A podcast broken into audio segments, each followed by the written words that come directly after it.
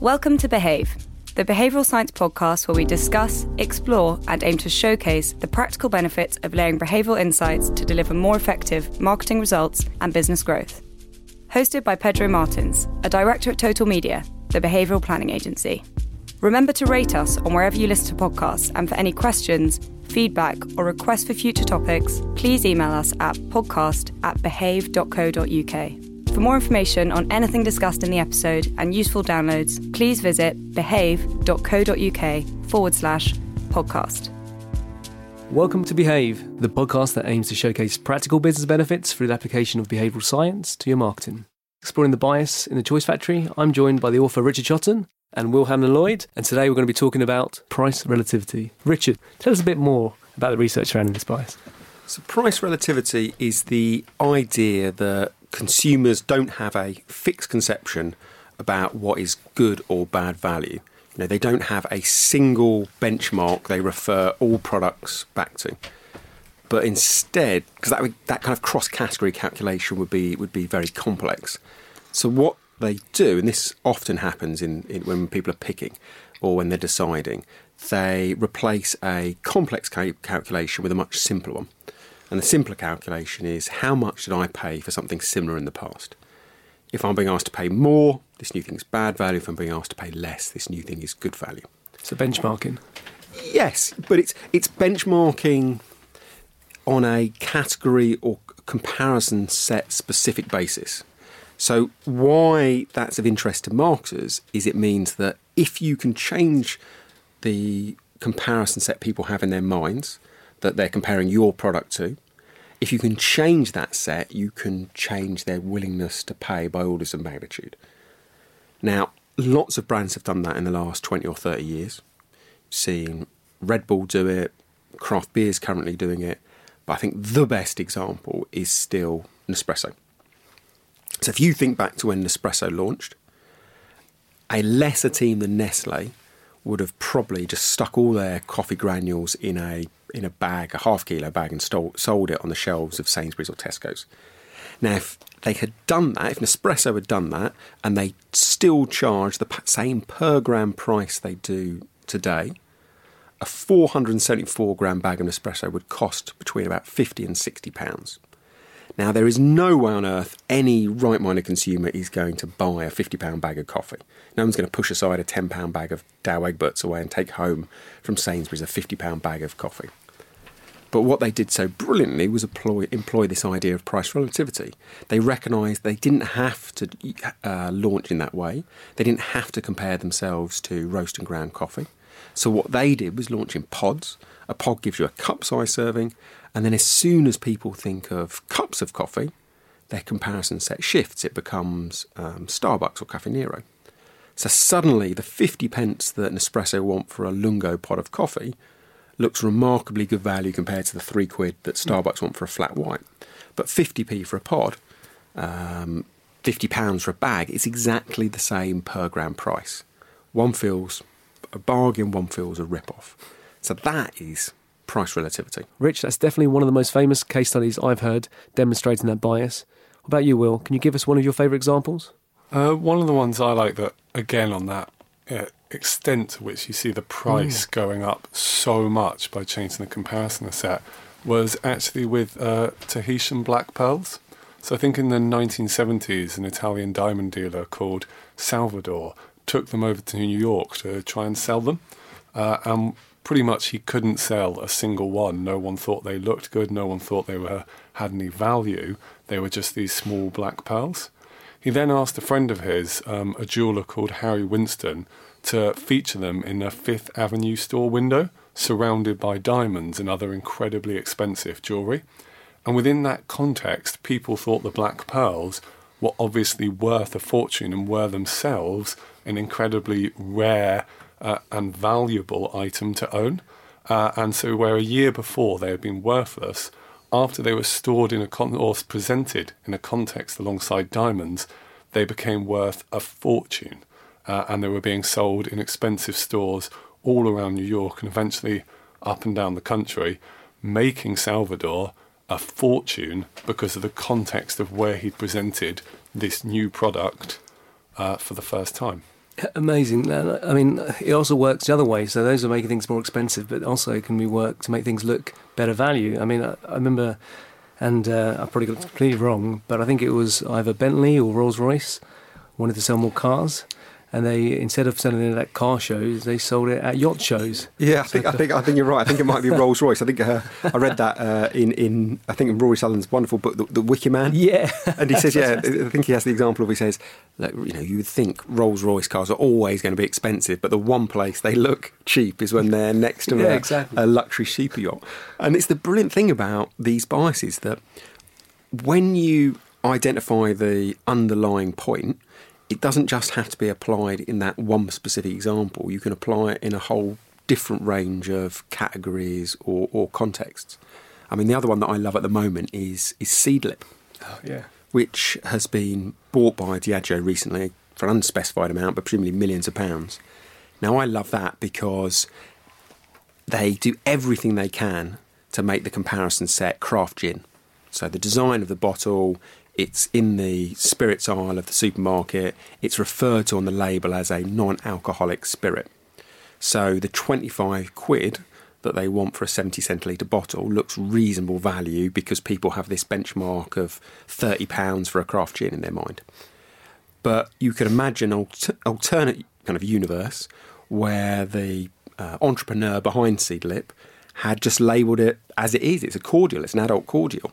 And if that had been sold next to Bottlegreen or um, Kia-Ora or Ribena, there is no way on earth anyone would pay 25 quid. I mean, you'd struggle to get five or six quid for a bottle. I mean, that's amazing. Just on that point, can you imagine the sale into the retailers? Yeah. Got this cordial. We want to charge twenty five pounds for it. Yeah. I think we can do it. Which is amazing though, because if people tasted it blind, you know, you could have exactly the same liquid, exactly the same, you know, chemicals and physical constituents in a glass. One, if you pitch it against non-alcoholic spirits, you compare, you call it a non-alcoholic spirit, it's worth twenty-five quid. If you call it a cordial, it's worth five or six pounds. So it's it's the creation of a phenomenal amount of, of value if brands use it use it creatively. Yeah, it's amazing. And Will, have you? So I think one of the interesting things there is quite a lot of the examples we've talked about, and I think it will come on to advertising relevance as well, is when you're introducing a product to a category or you have a new product development, it can actually work for existing products if they make changes to how they're framed or where they're sold. So there's a, a famous example that's talked about by Dave Trott, um, which is Jacob's Mallows, which are a kind of uh, chocolate marshmallow uh, that you can buy and eat. And they were stored alongside the chocolates. Uh, and a planner from their agency went in and saw people picking up the mallows and comparing them and seeing that they were much more expensive than the chocolates that they were around and putting them back on the aisle. They then suggested that they put them into the cake aisle instead of chocolates.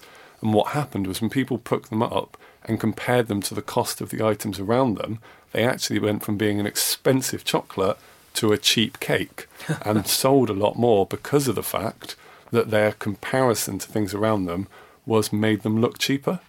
Uh, I think that's a really powerful effect. It, it also works in how you frame a product.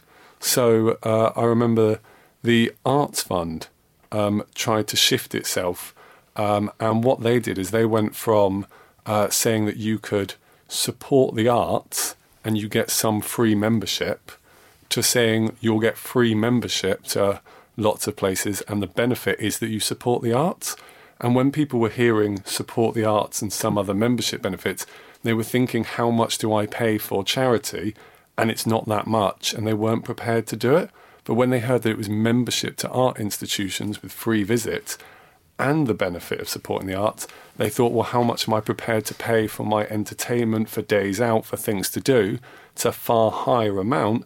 And they actually saw when they made this change from 2010 to 2011, they more than doubled the amount of people who had memberships from just under 16,000 to just under That's 14,000. phenomenal. Wow.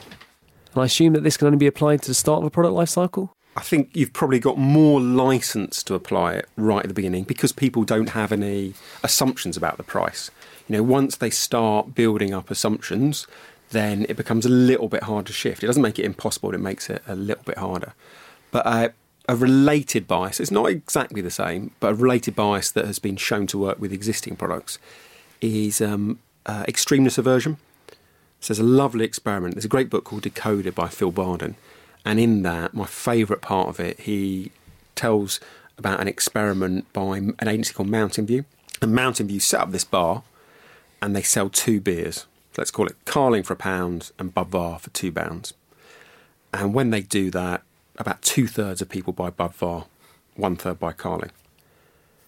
They then introduce a third beer, say Tesco Value Lager for 20 pence, and no one buys Tesco Value Lager.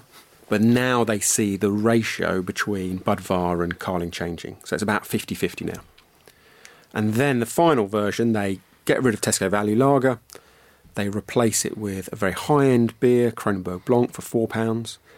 And again, because it's on the extreme, people don't buy it, it's very expensive, only 10% of people buy Kronenbourg Blanc. But again, the key thing is the proportion buying Carling and Budvar. That changes. Now, no one buys Carling and 90% buy Budvar. Now, what they argued was when people are picking their lager or their drink, part of the reason they choose a particular beer is the inherent characteristics of that beer, but part of it is the context it's being picked in, the its relative position in a lineup of, of other drinks. And what they argue is people are drawn to the middle option because they worry, if they're choosing very quickly, that maybe the cheap option is going to be tacky and they might look uh, mean by buying it. But they also worry the expensive option might be overpriced and they might look like a show off. So people gravitate towards the middle option.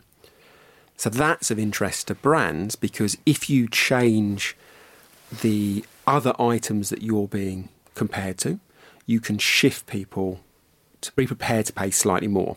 So imagine you're an insurance brand and you've got a you know a value offering and you've got a premium offering and you want more people to buy the premium offering because it's very higher margin.